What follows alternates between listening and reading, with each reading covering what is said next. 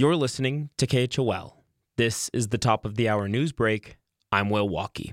A new report sheds light on the major impacts speculative oil and gas leasing have on public Bureau of Land Management lands throughout the country. The Mountain West is filled with thousands of acres under federal management, either preserved for recreation or leased for resource extraction or grazing or something else. But according to Jesse Prentice Dunn at the nonprofit Center for Western Priorities, areas designated as wilderness aren't protected or funded like wild places once they're leased by fossil fuel companies. His new collaborative report with two other conservation groups published last week. What our analysis has shown is that uh, if you simply offer and issue an oil and gas lease on BLM land, if it overlaps with our wildest places, wilderness quality lands, those places are three times less likely to be protected to maintain those characteristics uh, than other places. So uh, it, it's really a case of uh, land managers prioritizing drilling above conservation.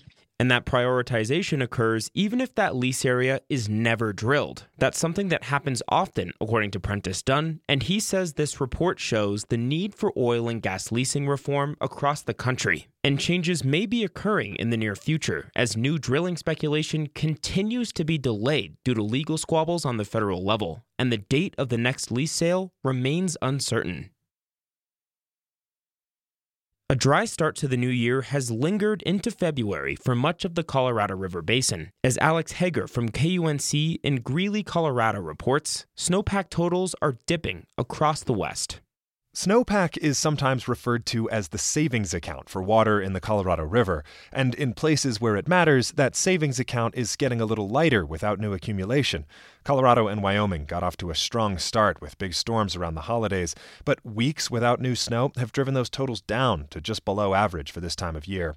Other parts of the basin are even drier, with much of Utah and Nevada around 70 to 80% of average. The winter season is far from over, but another dry year would spell trouble for the drought stricken river basin, which depends heavily on winter snow. I'm Alex Hager. And finally, Grand Teton National Park will begin gunning down local mountain goats from helicopters starting Wednesday. The goal is to entirely remove the non native goat population, estimated to be at around 30 animals, in an effort to protect the small and isolated bighorn sheep herd in the area. Michael Whitfield is a wildlife biologist who's studied bighorns in the Tetons for decades, and he says goats migrating in from Idaho are in effect an invasive species and are putting the sheep in danger. The sheep really don't have a, they're not very resilient population wise. They don't have a reserve, whereas the goats pump some more in there. So uh, we need to eliminate the goats both for potential competition as well as particularly the disease transmission.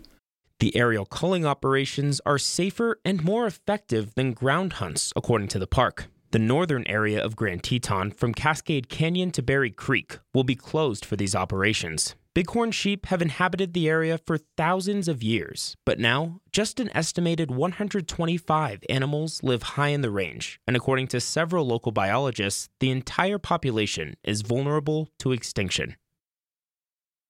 For more in depth reporting from KHOL, be sure to check out our weekly podcast, Jackson Unpacked, available now on Apple, Spotify, or wherever you listen. Will Walkey, KHOL News.